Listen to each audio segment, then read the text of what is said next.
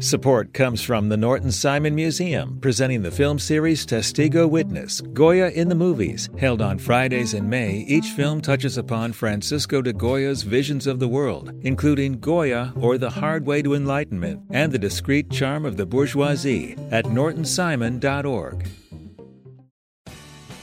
You have the chance to win a spring super sweeps from LAist. Donate sixty dollars for one entry to win a brand new Lexus or twenty-five thousand dollars in cash. Check out all the other prizes too when you donate now at laist dot com slash sweeps.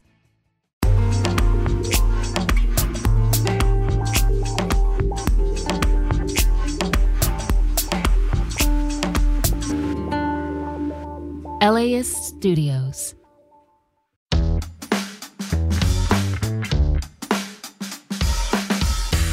Today on the L A Report, big changes in leadership in Los Angeles for programs to help unhoused Angelenos. The teachers union at L A Unified is pondering whether to drop an endorsement for a school board candidate. And there's a big snowstorm headed toward California from Alaska, and that's good news. It's Wednesday, February twenty-eighth. I'm Nick Roman. This is the L A Report from LAist eighty-nine point three.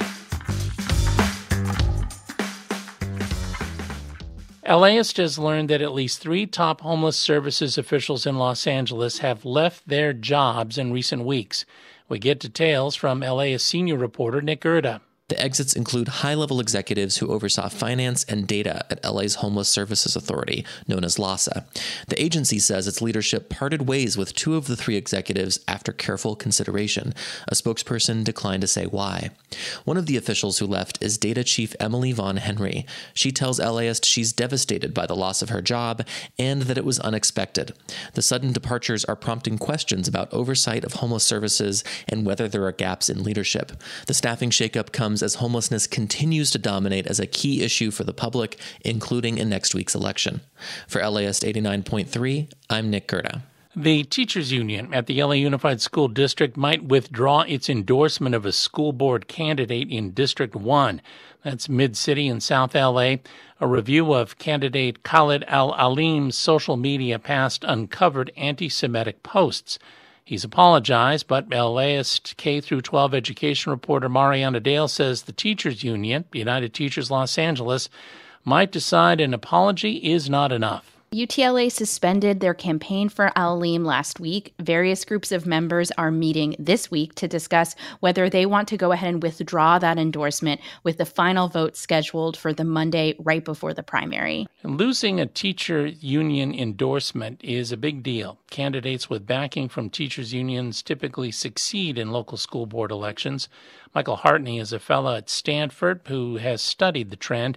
He says unions can be effective in primaries where turnout is lower. Parents have an incentive to vote and participate in school board elections, but their interest really declines after their kids graduate from the local schools and move on. Whereas if you teach in a district for thirty or forty years, you have a really strong occupational interest in not only you voting, but asking your spouse to vote, asking your parents if they live in the district to vote.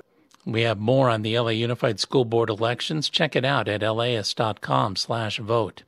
When we come back, more about the upcoming March fifth primary and a race for a state Senate seat that has drawn a lot of money from one wealthy candidate. Support for LAist comes from the Norton Simon Museum, presenting the film series Testigo Witness, Goya in the Movies. Held on select Fridays in May, each film touches upon Spanish artist Francisco de Goya's visions of the world, including Goya or the Hard Way to Enlightenment by Conrad Wolf and The Discreet Charm of the Bourgeoisie by Luis Buñuel. Screenings are at four thirty p.m. on consecutive Fridays, now through May thirty-first. More information at norton simon dot org. The LAist Spring Super Sweeps is happening now. You can win amazing prizes while supporting your source for local fact-based journalism. One lucky grand prize winner will get to choose a brand new Lexus or twenty-five thousand dollars in cash. Other prizes include an electric bike from Juice Bikes and one thousand dollars gas gift cards. Your donation of sixty dollars gets you one entry to win, and the more you give, the more entries you get. Donate now at laist dot com slash sweeps. This is the L A Report. I'm Nick Roman. Let's look now at one of the most expensive primary races in Los Angeles County. It's the twenty-fifth State Senate District race. twenty-fifth stretches across Glendale, Pasadena, and much of the San Gabriel Valley. So what's going on in that race? We asked LAist correspondent Josie Wong to find out. Voters in the twenty-fifth District have been targeted with a torrent of political mail and T V ads. A lot of them are from one candidate, Yvonne Yu. She's given her campaign nearly three million dollars. That makes her the state's biggest campaign donor, and it has the three other Democrats and one Republican in the race trying to keep up. LAist correspondent Josie Wong, the two top vote-getters will advance to the November general election. As for the primary election, voters have until March fifth to cast their ballots. An investigation out today finds that despite the risks, some police officers in California are still restraining people they arrest in the prone position. In other words, stomach down. Being restrained that way can be dangerous, especially for people on stimulants or in a mental health crisis. Our partners at the California Reporting Project and the California Newsroom, as well as The Guardian, analyzed use of force data.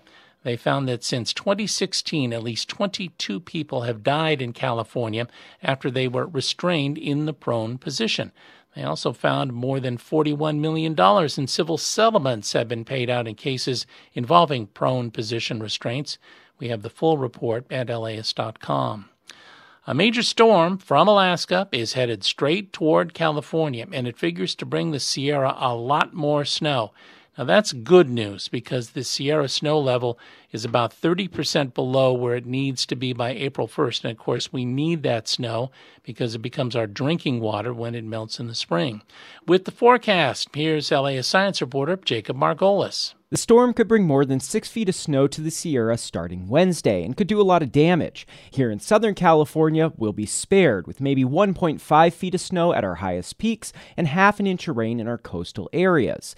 The biggest concern for us here is going to be high winds and landslides, which we've been seeing because our soil's already so wet. L A science reporter Jacob Margolis. Now, if you want to see how California has changed during the rainy season, check out L A ist dot com because Jacob has posted some of his favorite satellite time-lapse photos. Thanks for listening to the L A Report. I'm Nick Roman. Be sure to listen again tomorrow morning when Suzanne Watley brings you the L A Report A M edition. The L A Report is produced by Libby Rainey and Tiffany Ugiea. Megan Garvey is the executive editor. Catherine Mailhouse, our director of content development. Our engineer, Tui Mao. Original music by Scott Kelly.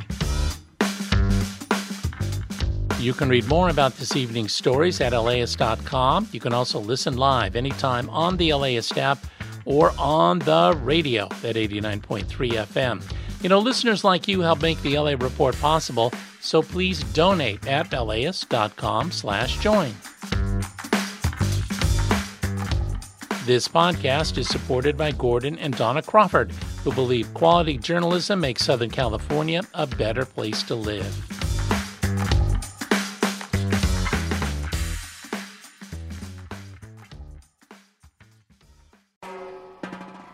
Hi, I'm Tracy Thomas, host of One for the Books, and we are back for another round. This is clearly an N P R audience. Yeah, I think they're so smart. Just, what the hell? My guests this time are actor Vella Lavelle and author Amanda Montell, whose new book, The Age of Magical Overthinking, is out now.